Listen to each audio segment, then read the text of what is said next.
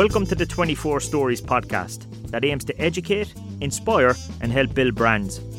I'm your host, Stephen Ryan, founder of 24 Stories, and I'll be joined each week by guests from a variety of industries here to tell you how they built their brands. Welcome to the first 24 Stories podcast. Really excited about this one. It's a brand that I've tasted quite a lot over the years, and uh, it's a brand that I've admired and the person behind that brand uh, is a Cork man, and he's sitting right in front of me. It's Shane Long. Welcome to the 24 Stories podcast, Shane. Thank you, Stephen. Uh, I'm privileged to be here and, and kind of amazed, really, that you chose me to be number one. Yeah, I suppose maybe it's my fondness for craft beer, but I think it's it's the fact that I grew up on, on the north side of the city, and I remember this bar being opened around 98, if I'm right in saying, around the same time as the Tour de France was coming to Cork just after the World Cup. Would it be around that time? Yeah, yeah. It was 1998 when I came back to Ireland. Yeah. Tell me the backstory. Had you worked in, in brewing before? No, not at all. Um, I was uh, running a large Irish venue in, in London. Uh, I was actually looking to lease my own premises over there and I got a phone call out of the blue. Uh, no, that sounds more impressive than it actually was. Um, th- there was nobody wanted to get into hospitality in 1998. It was very much the height of the Celtic Tiger, and Irish people were working in the likes of Apple, etc. And yeah. and the, they were out three or four nights a week. So this guy was looking for somebody to run the the venue. Um, it was in the planning stage of that, so that would have been the early part of '97, I suppose. And I, I remember ringing my dad, I'm an only child, and said, I'm, I'm coming home. You know, I'm going to take this this offer because I said I'd only come back if I was an owner of a business. Yeah. The guy said yes straight away, and, and my dad said, "Yes, don't come back there." you know, at the time, it was a tenement street, and there was uh, lots of drugs and, and stuff, and I'd have I'd have zero tolerance on that. But yeah. I came back and I had no bother. It was, it was grand. And was it straight in? Did you call it Franciscan Well straight away, or or was that a gradual process? It, it was a gradual on the on the uh, that came about in the planning side of things. So the, there was a beautiful old pub there, um, which I was very keen on, on keeping because mm. it had a lot of character. But uh, the engineer came in, who I'm still using to this day, actually, and, and he said if you push the wall too too hard here, it's going to come down. So it had to come down. Um, and we built the what is now the the, the Fran Well, but um, the Archaeological Society came along and they said, you know, you, you have to be very careful in what you're doing here because it's old historic Cork. And, and they gave us a document, and in that document showed that the, the friary was there since 1219, and that was where the Franciscans were. And at the back of the, the beer, what is now the beer garden now, the well is still there, and they use that as, as supposed miraculous curing properties for the eyes. And people came from far and wide, so it was a very simple process, right? Franciscan well. Yeah that's uh, that's how it came about. It wasn't it wasn't a major think tank or um, a, a long drawn out process. It just came about that quick. And in the early days, I presume you didn't have your own beer, or did you? No, at the start. So the, the bar came first. So we contracted with a fantastic brewery up in Dublin. Unfortunately, it's not it's not there anymore. There was there was eleven of us in the nineties. Only three survived. Um, just to put it into context, the, the brewery was called um, I think it was Dublin City uh, brewing company. Mm. We started off with, with what's called a 10 hectolitre tank. Theirs back then was 80, uh, which in fact is actually bigger than the tanks uh, that we have down in the in the new brewery in the docks. So they were really ahead of their time. Um, they were doing a lot of export, but unfortunately they didn't uh, they didn't survive. So we were getting it from them until the brewery was finished. But it was, I suppose, about six to eight months, and, and then we were up and running with our own stuff. Yeah, I'm going back to 1998. I'd imagine uh, like Ireland wasn't used to something other than the traditional, I suppose, Guinness, Murphy's, Budweiser, Carlsberg, those type of drinks. What was the initial reaction to introducing something new? It was really tough. Uh, the first week, the, the full week's trading was 327 pounds for the full week and it took an awful long time to get the mindset through that it wasn't homebrew, it wasn't pots and pans out the yeah. back. We had an amazing brewer who came over from the states with a with a fantastic track record. He retired with us, I think, in uh, 2010 or 11 he said he just he wanted to get out of the trade. Luckily for the, for craft beer in Ireland, he's gone back in and he's now the uh, he looks after all the, the beverage for um, the Market Lane Group oh. for Conrad Howard. Yeah, he's gone back in, which is great. But um, so he looked after our, our brewing side of things up until 2010. Yeah. And in those early days, like, what did people say to you? Did they say, like, are you mad? Like, we just want a normal pint, or Like, what was the reaction to people coming into the bar? Yeah, and you know that that kept going really up until around around 2010. You'd still get people coming in saying, "Can I have a pint of of, of a known brand?" Yeah. We don't get that now, which is Yeah. which is great. Uh, so definitely things have changed. The mindset has changed. Um, but it was difficult, and it was at the at the very start. We did have some mainstream products, but what we were finding was people were going for the safe bet when they came in. If they weren't if they were unsure, they'd go back to the uh, tried and trusted brands. So we said, right, we'll we'll take the bold move and take all of that out. And uh, I was really lucky. The guy who was behind it all, um, he was very patient Mm. and he believed in the vision that we had that we were saying right we'll stick to our guns and we'll we'll, we'll keep pushing this. We believe in our product. Um, and he did he gave us a lot of rope. It became a success because of the people around us. And was Rebel Red the first one? Rebel Red and uh, Blarney Blonde were the first two beers that came on. The Shannon Stout was soon after that and then we did a lager which was on the bar for a long time. And uh, as things picked up people were drinking world beer and we were we were going through a lot of um, German Weiss beer during the summer especially. So we tried that as a, a special and that became a year-round product. But we've done over 100 beers over the years. When you started producing your own beer, how did you get the customers in? Like, was there a was there a niche market out there? Was there a market there that wanted that type of stuff that had travelled? Or Well, initially our plan was that at the time 10,000 students coming into Cork, students are more open. So we did, we targeted the students at the beginning. But what we found was there was lots of people like me who would come back because the Celtic Tiger was there. And living in England, you go into one bar and you have one set of brands. You go into the next bar, you have a different set of brands. So people were used to used to that. So we fully believed in our product, uh, what we were producing. So just by getting behind that and then going for more of the people like myself who would come back from living in America or wherever. Um, and it built slowly, very, very slowly, it built. and what kind of advertising did you do at the beginning? Did you put up posters? Or did you We've knock done, on doors? Or what? What and did we, you do? we we don't stop advertising. Even Yeah. to this day, we've a dedicated marketing manager in there. Um, we've done oh, numerous different types of things: billboard posters, beer festivals. Even genealogy guy uh, was coming in at one stage just to try and target different demographics and Yeah. maybe tourists on one part, students on another, um, regular Cork people on, on different ty- different frames of advertising that we were going into.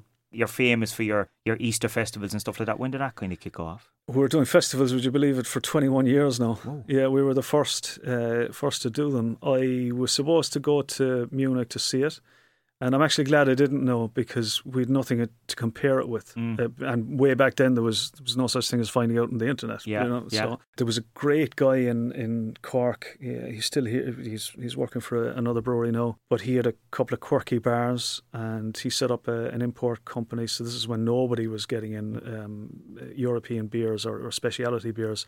We engaged him and got pallets of beer sent over of, of stuff you could had never been in Ireland before, and it was a huge success. The average beer festival day in the in, in the Franwell would, would have three thousand people or Oh. more come through the door. Um, most people only just come in for a half of this or a half of that, which made it a, a very mellow type of festival, Yeah. which was great. And people that were, were looking for something different. That's how we started back then on the on the beer festivals, just taking a chance, saying, you know, if they can do it in Germany, we can do it here too. Am I guessing around the mid 2000s you started then selling the beer in other bars? Or was it earlier? It was earlier than that. Um, my business partner was involved in a few bars in Cork and Dublin, so we were we were selling in those straight away. It was it was a real like I'm I still to this day wouldn't class myself as a salesperson. I've- I, I think it's an incredibly difficult job. My way of doing it really was I was I'd been away from Cork. I left Cork when I was seventeen, so I didn't know anybody really in the trade when I came back. So I was working in the bar, and then on my break I'd, I'd pick a different bar and I'd get to know the owner. And I never tried to sell it because I don't like people who are pushy. And eventually, after getting to know people and telling them what I was doing, they started to ask if you're selling it around town, put it in here. And Cork people are incredibly loyal to their own, and we we built it slowly, very very slowly over that. And one of the major factors for us was absolute game changer was when Beamish was bought by Heineken, um, and Heineken delisted Beamish Red, and the touristy bars around town that had Beamish Red came straight to us. In, in literally within one day, our capacity increased by twenty five percent.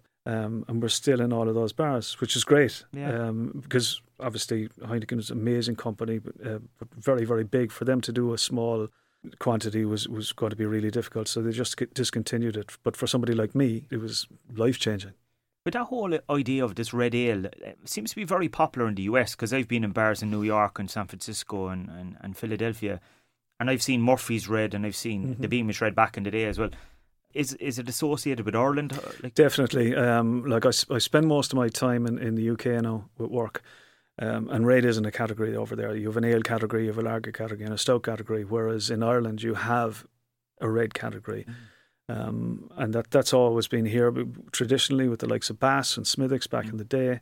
Um, Smithwick's is still a very big brand, Bass not so much, especially around the east coast of, of, of Ireland. But it, it definitely was a, um, it, and still is a, a, category all on its own. So the palate, I suppose, of the tourists, they were kind of used to it and they expected it maybe rather than the taste of stout when they came to the likes of Cork or Dublin or whatever. So there was nearly a gap there for you to definitely, definitely, yeah, to jump yeah, in. Yeah, you didn't have to acquire a taste for a, a raid, whereas people say you have to acquire a taste for a stout. Yeah, I know from being around the bars for a good while that I saw, you know, Rebel Red. How come you never launched the Shannon Stout? Was there just too much competition? We tried. Um, in fact, that's the reason that uh, Coors bought my business. Uh, the head guy, one of the head guys, he was head of Europe. He's he's over in Denver now on the board of directors. He visited twice, and he was the guy who signed the check at the end of the day. And he said, "This is this this stout is going to be huge." Um, I didn't really buy into it because being a bar owner, you you just you, you know that those bigger brands, it's really really difficult to go up against. Um, I think no, if, if the brewery was bought, no, it would be very, very different because there's lots of stouts in the UK, but there wasn't back then. There was only one. It was it was interesting that you say that, but we did try it. Uh, the likes of Benny McCabe before he opened his brewery, yeah. he took it in um, to to the Chennai because he, he drank it himself, but it just didn't work back then. It was just people were, were used to what they were, and it was a much harder category to go into than the ale category. So you just brought up about the fact that Molson Coors came into the, uh, I suppose, the equation and came in to acquire uh, Franciscan Well.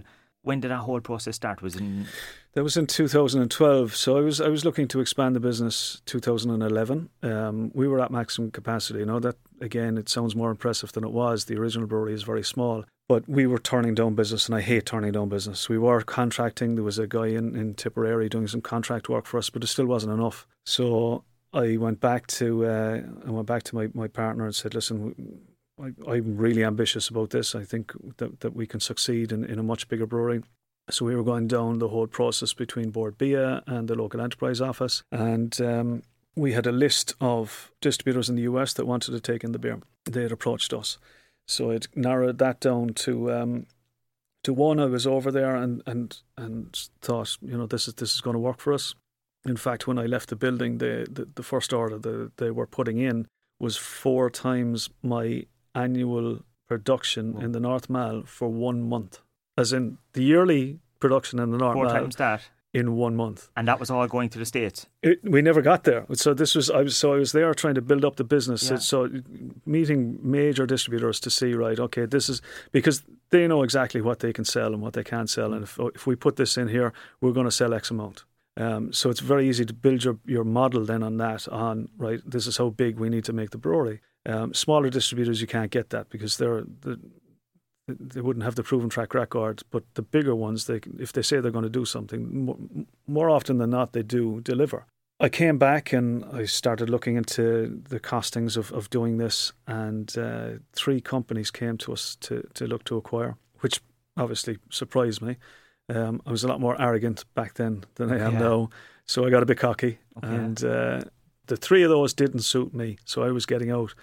And then Molson Coors came along, and uh, they said that they'd be interested, and the money was about five times less of the biggest um, offer that we had on the table.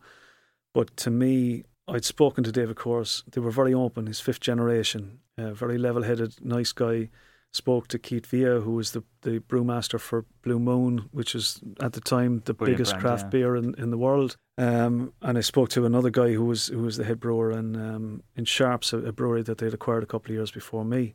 And I just thought that this will live on after me. So there was a bit of an ego thing in that as well. Um, that I wanted my kids to be proud of. You know, you, I don't have much of an education, so if you can, if you can work hard, sometimes things work out. Um, so it certainly wasn't about the money. And also, I knew I keep that they'd keep on the guys that have that basically had given me ten years of their lives, which is very hard to keep retain people in the hospitality industry. But by and large, we've been very lucky that way. So I just I kind of wrote my own contract, expecting them to rip it up. Yeah. These are the things that I will sell for. I'm not going to budge on this. And they signed them and sent it back to me, and um, we sold the business 21st of December 2012. And on the first week of January, I was on a flight to Boston, Denver, and uh, Toronto in the first week of, of working with them. So uh, it's been a whirlwind. It's been absolutely fantastic. I don't regret it at all. And were you afraid at the time because I suppose relinquishing a brand that you had built up at that point, it was over a decade that you had mm. put all this time and effort in, and it was going really well. Were you afraid that you were going to be pushed to the side at any point? Well, everything comes to an end. Yeah, you know. So I didn't go in there with I didn't go in there with my eyes closed. But I suppose I had come to the realization of I couldn't bring it any further. Yeah, I lacked technical ability in the on the brewing side of it. Certainly, marketing and advertising wasn't a strength that I had, um, and I just viewed that they could take it to the, the global level. Well, it's not global, but we're we're get we're getting there. I don't regret it at all. And yes, it is difficult when you're working for yourself. And by and large, I was left alone by my business partners just to get on with stuff. Yeah.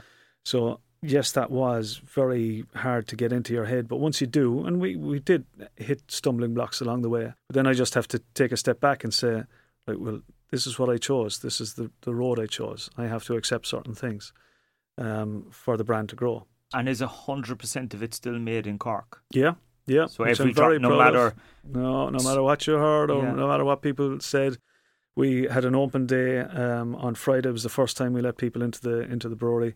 Um, obviously, with a global corporation, health and safety is, yeah. is, is, massive, and you have to go through a lot of hoops. But the, the head brewer down there, Christopher Cook, is an amazing individual and, and very, very patient. He managed to get through all those hoops, and we had 165 people come through the door uh, for Culture Night. And luckily, I was able to engage because the groups are so small because of health and safety. He did have to turn people away but there was only seven at a time, so I was able to engage with each and every person on, on an individual basis. And uh, that question was asked a lot, and they said, "Well, as soon as you go in here, you can see how big it is, and take your pictures and yeah. send it out there and say, you know, this is this is all done on, on on the banks of the Lee, which I'm really proud of." When you went to the states, so you went to Boston and Denver, did it kind of put you through a kind of um, a mentorship program where people that had kind of built their beer brands under their remit kind of bigger over time, or, or how did no, I uh, over the years I've spoken to all of those people that I got mm-hmm. involved mm-hmm. in because they're all still in the business, which is great. Uh, but no, it wasn't about that. It was about we were looking to see, you know, for, we were in Canada looking at equipment, but in Boston, um, it was all about um,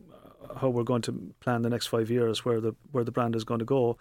And at the time, the states was it was a big focus. Um, that didn't happen uh, because the UK market just exploded for us. So. so when did you launch in the UK? Was it when they came along? This is the thing. People think that we were we were much bigger than we were. Yeah, we were the biggest on trade uh, draft producers in Ireland in the craft scene, but we only had 60 accounts. That's how small the business was in general back in 2010.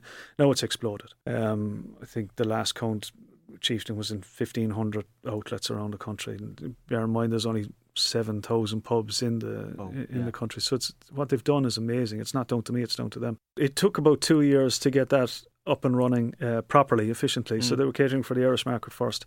And the business plan was 95-5. So it was going to be 95% uh, for export and 5% was domestic. Whoa. That was the plan because the market was so small here. But it just ramped up. We didn't expect it to be as big as it was. The team of salespeople within Molson Coors is fantastic. Um, and they drove it and drove it and drove it. And at the time, we didn't have Chieftain, which is now the the main seller. We um, went into the UK then initially with Stout and Red, and um, that was very slow because, as I said, Red wasn't a category in, in, in the UK, and Stout there was one major Stout over there at the time. But when we brought in Chieftain, then it was a complete game changer. Was timing a big thing in that with the yeah. growth of craft and, and in particular IPAs, I suppose, was was kind of really getting popular Absolutely, that we were just. There's been milestones within the the time frame of having the Franwell. We've been really, really lucky um, in those time frames that uh, everything has worked in our favour. The the last recession that we had, we didn't suffer at all in the Franwell because people were saying, "Oh yeah, we know Pete's brewing the beer and Pete's employed there." It was very much went back to local, which is what we're seeing yeah. now again. Was there a kind of um, yeah a, a, traditional value there in terms of it, it reminded me a bit, a bit like farmers markets? People started really going to farmers markets after the last recession. They tried to put the money back into the local economy. Did you kind of see that as well as you're the small guys, even when you were bought by Molson Coors? So people said, let's support them because they're one of our own. Was there kind of that? They're definitely, as I go, again, going back to how loyal Cork people are, it's Yeah. just just incredible. There was some negativity, and I said, "Oh, you're after selling out," and, and then but I got on some of these platforms Mm. um, and saying, "Well, these are the reasons I sold." You know, I, I had two people employed. Now there's 14 down the docks, and there's there's my main guy who's been with me 22 years is still working in the North Mall. So I couldn't have done that. Yeah. have done that myself. It was just uh, it's not within my skill set to do that. Probably could do it now, but back then I couldn't do it. How did the Chieftain IPA come about? One of the things that really caught my attention with that was the glass. Some of the other brands they have recognised Yeah. glasses, and ye kind of introduced a whole new glass that kind of felt it was like a premium brand. Hundred percent, and that's that's what Molson Coors were looking for. I know I had no input on the on the glass side of it. The chieftain name is is is mine, um, and the recipe that is mine, and, Yeah. and it was a really simple process. I got in beer geeks, got in people who didn't drink beer at all, got chefs in, got bar owners in, and what we all looking for. I'm not a technical person, so it was a flip chart, and I had English IPAs who, and they they were the people who started it. And American West Coast IPAs, which are very, very different. So I was saying, right, just examples, throwing it out there. What are you looking for? So a chef needed something that left the palate immediately but complemented the food. A bar owner, like the likes of Benny, was saying, I need something that you're not going to get indigestion from or heartburn or fills you up. So some of the West Coast IPAs, if you're not used to drinking an IPA, they do that. They do that. Um, so we just took process of elimination, took the sessionability and bitterness level of an English traditional IPA, the sweetness, the ABV, um, and aroma that you'd expect from a West Coast IPA, put them together, did the recipe up in like 10 minutes, brought it down to Pete. I said, brew that. And he's looking, because he's technical, this doesn't make sense. I said, trust me, just brew that. It's going to be, it's going to be a winner. Didn't realize how much of a winner And when did you see it started to take off? Like what, immediately. straight away? Immediately, yeah. I mean, we we couldn't keep up with demand at the at the beginning, and you with with Chris down in the in the new brewery, they're able to keep up with it because he's he's amazing at, at, at what he does. But um, was completely transformational for the business. and would I be right in saying it's probably the number one selling IPA in the country? It is, yes, By a, by a, by a country mile. yeah, Yeah, yeah, And in terms of Molson's brands in Ireland, would it be near the top? Uh, I honestly couldn't tell you because Yeah. I don't know what the, the Yeah. other. I only the only thing that I look at is the Franwell on on the Molson. Because it seems like it's everywhere, and Yeah. and they've done a phenomenal job in the branding. That's what I said. The glass, and and I love the way that your signature is on the glass. Yeah, and people were asking me, "Is that your signature?" I said, "It is. Yeah, it is my signature," and I'm very proud of that and the fact that they put it on the cans as well. It's uh, like, you know, telling my kids like in the Yeah. in the, the local shop will have it. and say, oh, "That's Daddy's beer." It's uh, And how do they find that then? What like they're very young, like so they don't. Well, my eldest is he's 15, so Yeah. he gets it. But um, the youngsters, they just say, "Have you got any empty boxes?" You know, I don't know what they're doing with the empty boxes, but they want the empty boxes. yeah, and of course even on the back of the cans in in in, in the off trade and stuff like that, it's your your signature is there Yeah, as well. And like it's there was three of us there. Unfortunately, the other two are gone, so they didn't get to see. Well, they can see it, like, but they didn't get to live Yeah. how this went on. And it would have been great if they were. But Did they leave when when Molson took over? The brewer, who's who's down with uh, with Conrad now, he left. I, th- I think it was 2010. Yeah. It might have been 2011, but it, he certainly wasn't there around the time of any of the, the sellout. And my the main guy behind me, um, literally that day on the 21st of December, he went off. That was the end of him. Yeah, yeah, he was he was at retirement anyway. A great man. I, I wouldn't be here without him. But Fantastic. he's uh, one of these people in the background that never likes his name being Yeah. put out there. Yeah. That goal that you had of of building this legacy uh, and as you said and, and I don't think it's an ego thing I think it's a lovely thing actually Mm. because you're trying to create a new I suppose new generation of of maybe brewers I don't know whether your own kids will get into it in the long Mm. term but it's something that they'll be very fond of probably in years to come Yeah, more so yeah. than now like I'd imagine Oh, I think so. Yeah, I think yeah, yeah. I certainly get a kick out of it. Anyway. like I suppose I- remember when um, I think it was was either 150 or 200 years of of Murphy's. I think they had big posters of of uh, Jeremiah Murphy everywhere in the city. Yeah, yeah, yeah. So potentially that will be you, and I- Well, I'll be, I'll be well gone you'll be well stage, gone. yeah, but yeah, yeah. sometimes we're we're- we're remembered after we leave. And uh, I saw you then recently on your Instagram or something, and you're sitting there in London and you're drinking a pint. Like, how does that feel? Like of your own stuff. Amazing, and, it, and it, it just never gets old. You go in, the hairs on the back of your neck will be standing up because you're just so proud of of what's happened. Again, something I could never have done myself, uh, and gone into iconic bars, really iconic bars, and and they want to take your beer in. It's just it's a very very humbling experience, extremely humbling. Have you had anybody that you spotted drinking it, like somebody infamous or someone influential around the world that you said, "Whoa, I never thought I'd see the day where someone like that would be drinking my pint." Yeah, I suppose a few over the years. Um, not that I would want to be dropping any names or Yeah. anything, but uh, yeah, some some. There's some, a few, and it is a few, and it makes you kind of go, "Yes, I'm in the." Yeah, yeah. I I've remember r- ringing my wife and saying, "I'm I'm having a pint with this particular." I didn't know who he was, right? Yeah. And uh, he was drinking chieftain before I got there, and uh, people were taking pictures and or trying to take pictures, and I could see he was getting a bit annoyed. And I said, "Do you mind if I buy you a pint?" And he looked at me as if I had two heads, and I Yeah. said, "You know," I said, "You know, I just it's I'm, I'm the guy behind the the beer," and the barman said, "Yeah, yeah, yeah, that's him. That's the guy behind the beer," and uh, I. Described him anyhow to my wife, and she said that job is wasted on you because it's just uh, yeah, it's uh, it's incredible. And was that in the UK or was it? yeah, up- it was yeah. in the UK. Yeah, yeah, yeah, yeah. Very, very high profile uh, movies there. Whoa. Yeah. so And you won't give us a name. Yeah, I wouldn't want to be like he, he was. I probably shouldn't have invaded his privacy. Yes. We ended up having Yeah. a couple of points together. It was great crack. Yeah, Um, but I could just see the man was just being pestered. You know, just. but it's I, nice. I to, was pestering him as well. was, he I Irish? was he Irish? no, he's not. He's not. Oh, so it's No, a, an international superstar. Yeah. But look, your secret is safe with him, I suppose. but that, like, that whole experience, like, of walking into a bar, and have you ever been surprised that it's been in a bar that you didn't expect it to be in Yes, yeah, yeah. I mean, I just like I, I spend most of my time in London now, and I try to do. I try to walk most of it, and walking past places and saying they never told me it was in there, Yeah. know. And uh, then of course I'm obliged to go in and buy a drink and buy the barman a drink and bartender a drink. And how are they promoting it in the UK? Is it just from bar to bar, or are they doing a big campaign? or- There's no, there's no campaign. Um, they did get behind it about three, four years ago, and there was a big push on it then. And uh, now it's just growing organically. So we got into one of the big chains, um, which would be Mitchell and Butler. We got into a couple of their portfolios within the unit that they own. Uh, we got into some of those, and that- that was huge volume on high streets in the likes of Birmingham, Manchester, and, and, and Glasgow and Edinburgh. So um, the, the, there's specifically there's there's a dedicated sales team that looks after premium brands in the in, in the London area, and they just keep adding accounts uh, organically more than anything else. So is London the biggest area for you're right now? Yes, most definitely. Yeah, yeah. That's that's why I spend most of my time there. Yeah, What about the rest of Europe, or is there an appetite yeah. there for it? There is. Um, we are we've just gone into Italy. Um, mainly, mainly around the Rome area. I haven't been there yet with the whole travel Yeah. restrictions things that have been going on.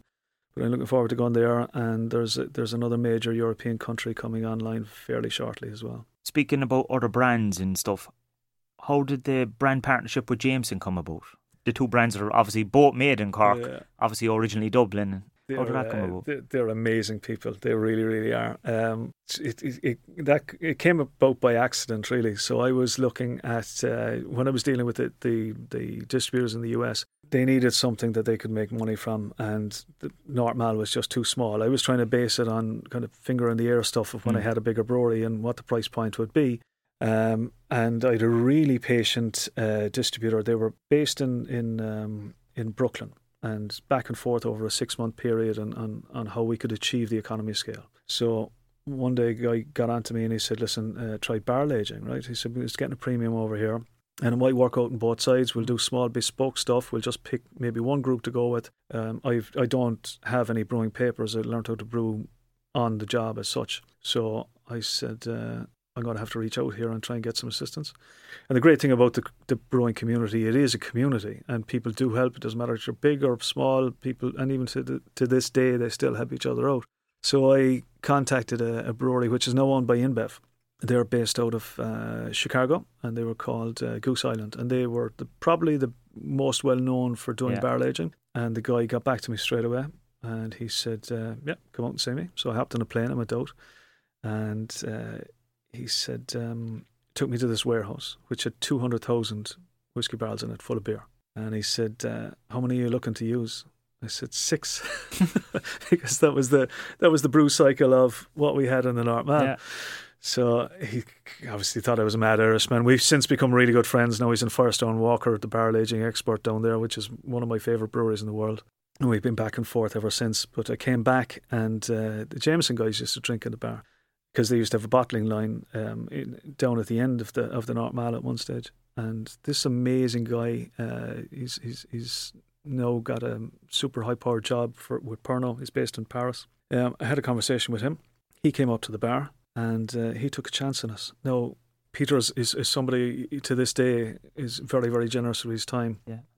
Anytime I have a mad business decision, I'll run it by Peter first, as I value his his uh, his input on the uh, on the whiskey side of things. I just got on and I said, well, you know, could you give us a few barrels? And he was like, right, okay, I'll take a chance with you. I didn't realize what big a chance he was taking back then, but it really was because if it had gone wrong, it could PR wise could have Yeah. gone wrong for them and such a such a big iconic Irish company. So we produced the beer before we sold it. Went down with Peter just to make sure that he was okay with the quality, Yeah.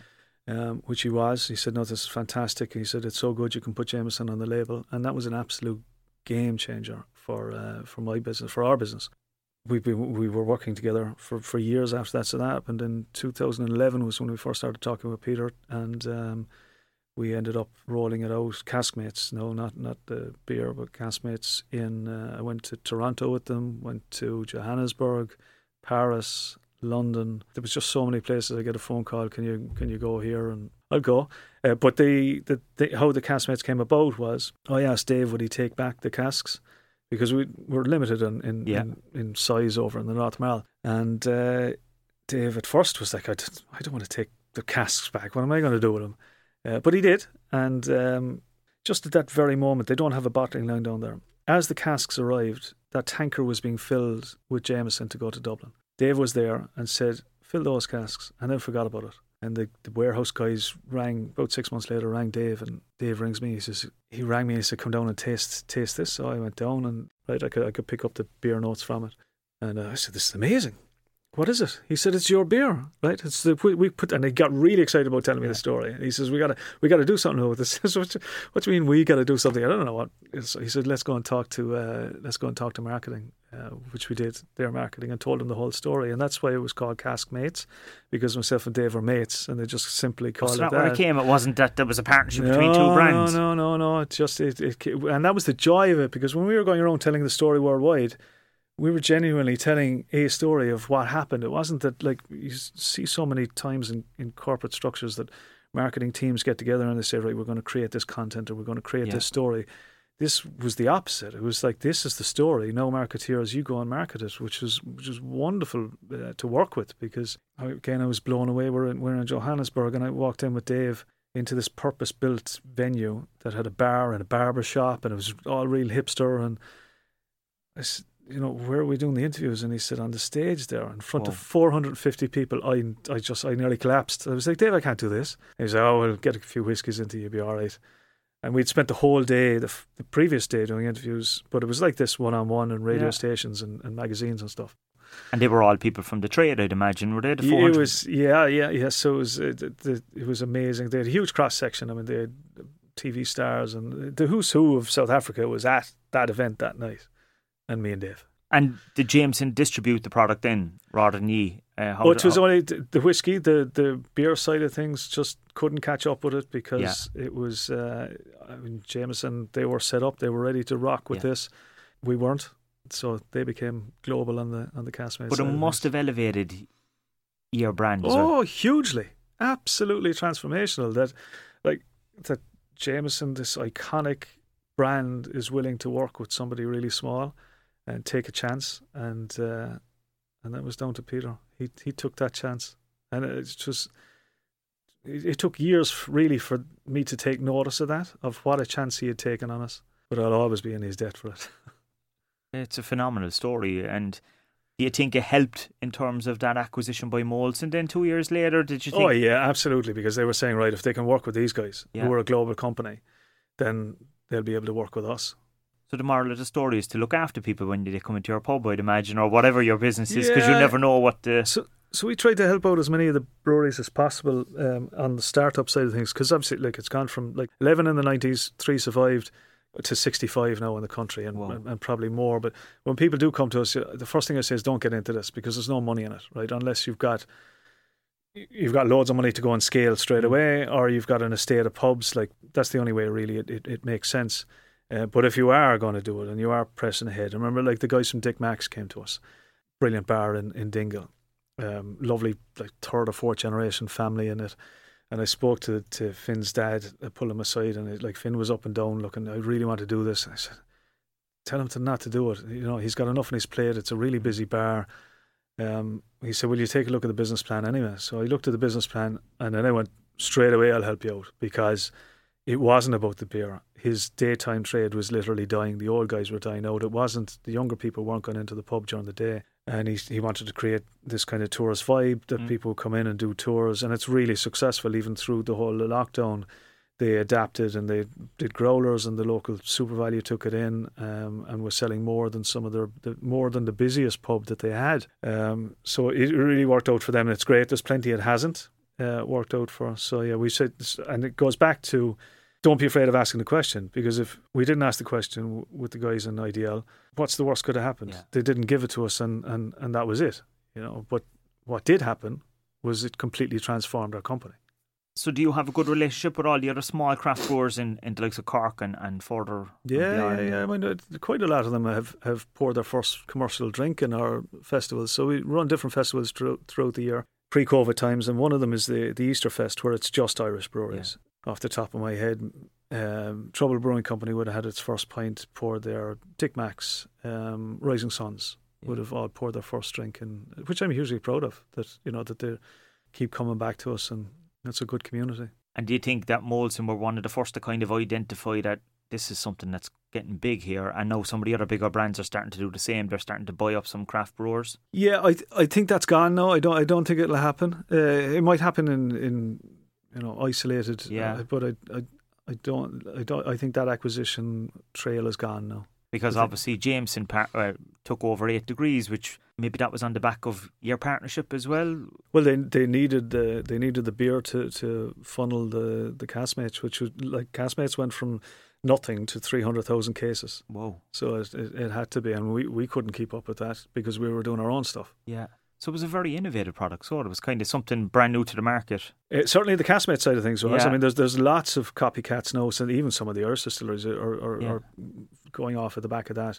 But certainly, Caskmates has the volume. It's a lovely legacy thing as well. And I know we're talking about a number of those, but that that's something fantastic to to kind of just from a chance kind of question Yeah, that this evolved. But it's just that they, they were so open and, and willing to try it with us, and they're they're, they're just they're, they're normal people. They're they're really really great to get on with on a night out as well as business. You said you're gone into Italy. That's going to be a totally different culture, surely. Are are are, are they IPA drinkers in general there? Yeah, or- there's there's a good craft beer scene in, in Italy. Um, I'm looking forward to going over there. Like people, I remember people saying to me, "Oh, you get the expat community in the UK."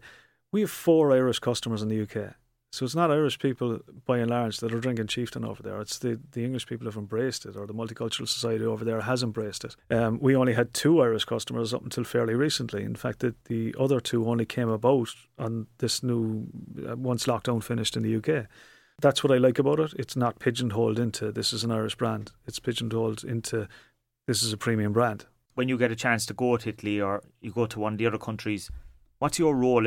Is it like sales or is it like a brand ambassador or, It's a bit of everything. yeah? Um, so I would I would help the help the teams in in getting that message across of where it all began and where it's going and trials and tribulations along the way. And it's a bit easier for me talking to to to people in that respect because I, I'm a bar owner. Yeah. So you get it at their level. You understand what pain they've been through, especially now in the last year and a half. Um, so it's it's probably easier for me to go in with a sales guy than a sales guy on his own. And do you think it's ultimately down to if you can get the product in some in front of somebody, get them to taste it, that you kind of succeed? Yeah. Again, not being cocky, but Yeah. fully believe that it's a premium product. So when you go in and if you can get somebody to taste it, you're you're ten steps ahead. That's probably the hardest thing of all. So it's probably to get that initial taste. Hundred percent. And would you bring them to venues where they're already on tap, or how- We've we've done lots of different things. Uh, the UK team have, have flown people over. They tend to be multi venue owners. Yeah. Um, to make it to make it worthwhile that you're taking them over to Cork for a few days. I'm really proud when they do take them over because I've been to plenty of places over the years that you'll be taken away on trips. You're not going to stick with that person for the Mm. whole day, and you go out on your own and you say, "It's not here." You know, I don't see it in I don't see it in the in the venues that I go to. Right. Yeah. Um, and I, I thought long and hard about that and thought, own your own town first. Not own it. Own is probably the wrong word, but just try to, to get into as many outlets as possible in your, in your hometown. Because if people are coming over, influential distributors or wholesalers or whatever, and if they don't see it there, they're going to say, well, if he couldn't make it in his own market, he's not going to make it in any in our market. Yeah. Um, so that's why we spent a lot of time on on solidifying Cork. So you fly them in here and you give them a kind of a taste of it. Yeah, so they'd go to take them to the, the old brewery first. So Yeah. this is where we came from, and then the, the guys would take them down to the new brewery and say, and, this is now where it's at, gone from, from tiny to, to huge. So and and in other cases, if I was going to, you know, especially no, you're not going to get people to travel. So I would go and I'd say, the sales team would say, right, these are the list of prospective people, and I'd say, right, well, we'll bring him to a similar type of outlet and say, right, if it's um, a dive bar, let's say, and you Yeah. say, right, there's a dive bar on the other side of London, we'll take him there, selling five or six kegs a week. You know, I know that if I walk out the door and they stay there for a drink, they're not going to hear anything different from the owner than they are from me. Yeah. Um, so it makes it easier, especially in London, because we're in so many places that you can say, right, we can we can take you to something similar. Is Cork really at the core of of the promotion of the brand as well? So uh, like it's always on. I know there's the picture on the glass and it's on the cans and it's uh, like it seems to be very much a focus of promoting the brand. Is that something that that you've kind of pushed? Very much so, because I'm proud of being from Cork. yeah. And potentially, or is it already? uh, Would Chieftain be one of the top Cork beer brands in the UK? Oh yeah. Like Oh yeah. yeah. I know, Yeah. obviously there was the two, the uh, Beamish and Murphy's for a long time were stronger down south, but Mhm. there's less promotion of them now. don't take this for gospel, but from my experience of being in London on a, on a weekly basis, Yeah, you see a lot more Chieftain than you would have brilliant. any other Cork brand. That that must be like fantastic to see and put Cork on the map because am I right in saying you probably know more about this than I would that there was a time that Cork had loads of different breweries in the city. Yeah, actually, I was just uh, no, I, I haven't got the book yet, but I was I was told there's a book on its way to me. There was a historian um, giving a talk in Callans, my favourite pub in, in the city. Yeah. And he had said the, the quote I got was there was 350 microbreweries in, in Ireland going back to whatever it was, many, many hundreds of years ago or 100 years ago, whatever it was. Yeah. So I'm looking forward to getting my hands on that book to see How many was in Cork? was was this the case? Yeah, yeah, yeah. Yeah, because Yeah. you know it's lovely because obviously you know from an Irish context we're always known a drink that can be a negative and it can be a positive as well. Guinness have made it a positive thing over the years, but it must be a great thing now that there's a new brand and in particular an IPA type brand with, with Chieftain that's really starting to make a name for itself across the UK. Yeah, yeah, it's a, it's a brilliant feeling. I suppose to wrap things up, I've I've two questions for you, and I'm going to ask all of the guests uh, the same questions. The first question is: if you were to give another business uh, one tip um, in terms of building the brand from scratch, like you did, um, what would it be? Surround yourself with experts. Definitely, I've got an amazing team ar- ar- around me, and that's I'm successful only because of them. So yeah, surround yourself with people who know what they're doing. With a different knowledge base to yourself? Absolutely, absolutely. Look at my weaknesses, and, and still to this day would be my weaknesses would be advertising, marketing, and I've worked with some amazing people over the years on that. Um, but with Molson Coors, with with Irish distillers, within my own organisation, you know, encourage them to to be themselves and, and, and bring out their expertise. Is that what you did at the beginning as well? In terms of you weren't a brewer yourself at the start, were you? No, no, no. It was many years before I got into it because, uh, and it was out of necessity. Our main guy had, had retired, and we got just after that. It just got really busy, um, so I had to give a hand. And then, yeah. But I definitely, if I was, it was, if I was having it all, over again, and I was saying, right, this is, let's say, for argument's sake, a brewery that we were going to start again. I'd make sure that my um, marketing team was in place. Make sure that you've got your log- logistics sorted out, whether that's third party or your own um, that your tech services is, is is in line. We were doing all of this as we went, um, so it didn't look like, and it wasn't a professional outfit for quite some time. I don't regret any of that. We learnt an awful lot, and we also didn't know what we were getting into.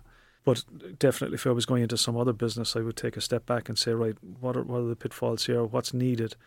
Get the right team in place, and then you can go ten steps ahead um, rather than limping along. And is that the advice you've been giving some of the smaller brewers when they've they've approached you? This is how you do it. Yeah, absolutely. Yeah. And have you seen them kind of? I suppose, grow quicker than you did? Uh, definitely. I mean, you take case in point, you look at Rising Sons, massive success here in, in Cork City, doing big volume. And, and in fact, I'd say he's turning down business, you know, because they, they, there's a certain capacity there that they have. Again, Dick Mack's and Dingle, phenomenal.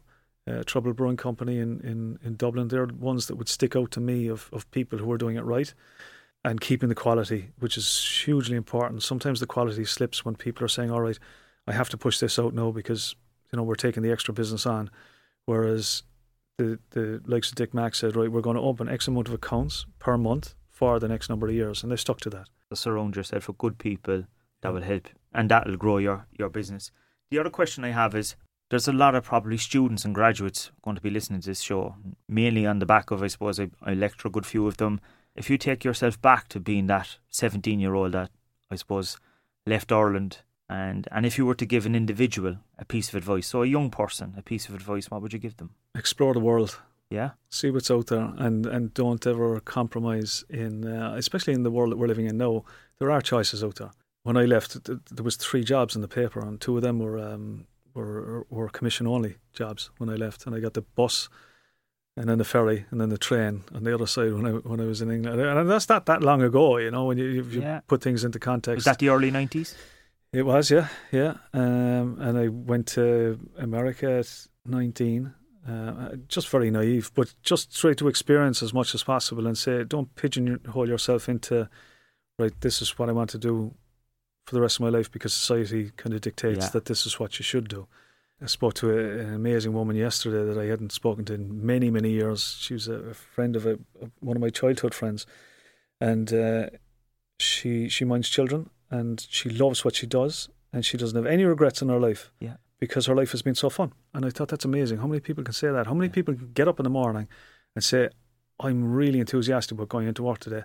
I haven't worked in years, in my opinion. Yeah. I get up in the morning and going in to do something I love. My dad hated his job. He was in it for you know forty years or whatever, and he hated every day of it. I can't. I, I can't even comprehend that because I've been so lucky that I've been involved in something that I don't class as as, as work. You kind of kept that exploring going, though, didn't you? Mm. throughout that period of time, even when you discussed about going with with the lads from Jameson, even talking about when you first started with Molson and you went over in the States, I'd imagine you've learnt every time you've explored. I've, I've never never stopped learning. As the old adage there, the day you don't learn something is the day you, you die. You know, and I, I fully believe in that. And I was asking my kids, "What did you learn today in school?" And ah, nothing, nothing. So you definitely learned something. You know, try to drag it out and get some enthusiasm into it. But I, like I, most of the business partners that I have, they're much younger than me. So and it's great being around people like that. They have a totally different vision. Yeah. Um, and I'm old, and I look at things totally different. and quite happy going into a quiet pub like Callan's and, and talking to Rob behind the bar. That that's my idea of, of heaven. That's heaven for you. Yeah. So And you're yeah. probably looking for similar type of bars when you go to London or you go to, when Yeah. you go to Italy or wherever it will be. What does the future hold for Franwell? Uh, hopefully many more countries and a lot more travelling for myself going in to say, yeah, we're in Malaga City or we're in Rome or we're in Sicily and I hope that keeps going and I hope I'm still part of it. And will you hope to Um, eventually get back to going to the US? Uh, yeah, I don't. I don't have as much ambition or drive for that as I did have. I saw that as the holy grail Yeah. because you know when I was researching it, 30 million people at that time were in the census saying they had Irish ancestry, and when I looked at it there, I saw that you know some of these distributors that were interested, you were the kind of Paddy's Day beer, so you'd have been really busy for Paddy's Day, and then you know the month coming up to it, or a little bit after it, maybe. Um, whereas the UK, it's spread out over the 12 months. There's there's a, a little there's an uplift all right around Paddy's Day for a, not huge, but it's steady. And Italy signs are saying it's going to be the same as, as that. It'll be steady. And um, so I'm I'm again maybe it's because I'm older. I'm much more into that steady pace of life. focused on the kind of, I suppose, the premium end of a good quality beer that happens to be from Cork, rather than an Irish beer that Yeah. we don't really care what it tastes like. That's kind of, it seems to be what you, you've you focused on over the years. Absolutely, yeah. Well, not even not just me. When it was Molson Coors and it was is the team around me focused on that. Yeah, just went around along for the ride. Well, look, Shane, it was fantastic to chat to you. Um, um, I'm excited about where, where the beer goes in the future, um, and um, looking forward to maybe drinking chieftain somewhere across Europe in the next couple of years. It's, it's been brilliant, and it, and it has been brilliant to have you as the first guest as well. Thank you very much, Stephen, for, for inviting me. I was, I was quite humbled when you when you reached out. I said, "Why do why do you want to listen to me?" Fascinating story. Yeah, Thanks okay. again. Brilliant. Thank you. Thanks for listening to this week's episode of the 24 Stories podcast. Don't forget to subscribe to the show and get in touch with us on Facebook, Instagram, Twitter, and LinkedIn at 24 Stories Tribe. I'll be back next week with a brand new guest.